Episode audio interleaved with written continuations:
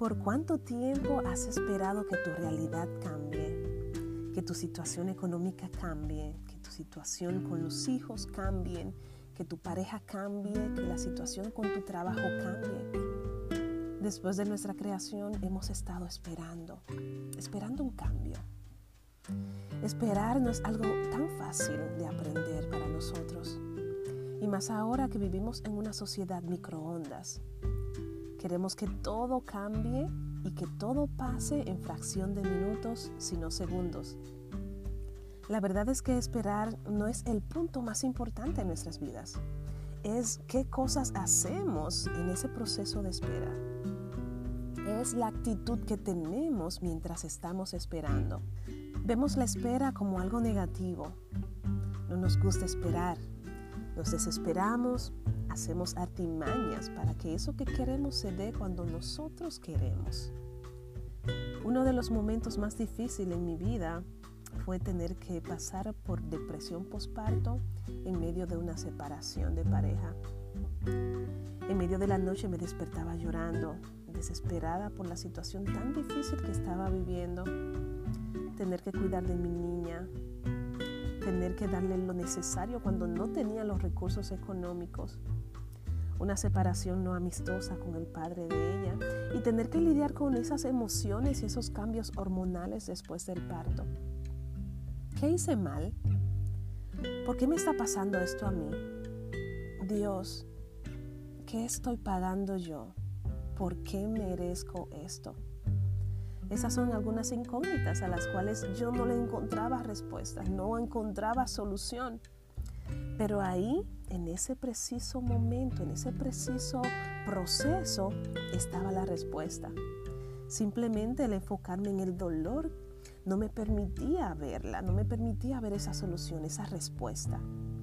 La respuesta a todas esas dudas, a esas culpas, a ese dolor, era sencillamente la espera yo tenía que esperar para poder recuperarme emocional y financieramente. Tenía que esperar para lograr las metas que me había planteado.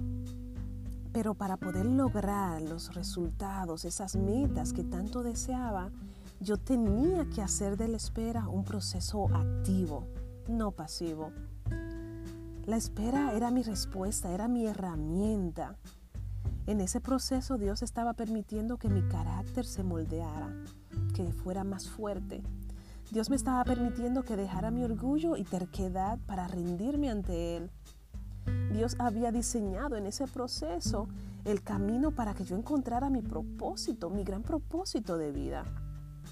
Ayudar a madres solteras a transformar su dolor en oportunidades ayudar a madres solteras a tomar de su dura realidad y transformarla en un propósito más grande. Ayudar a madres solteras que no tienen los recursos económicos para que busquen esos recursos y si no lo encuentran, crearlos.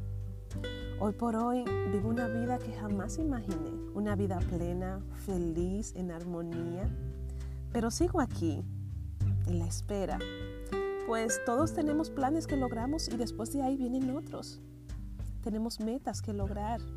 Llegan una, las cumplimos y continuamos. Llegan otras, no las cumplimos y no trazamos otras metas, pero aquí estamos. Aquí estoy yo en ese proceso de espera y sé que tú también estás en ese proceso de espera. No sé qué tú estás esperando en tu vida. No sé qué, tú quieres que suceda en tu vida. ¿Qué cambio?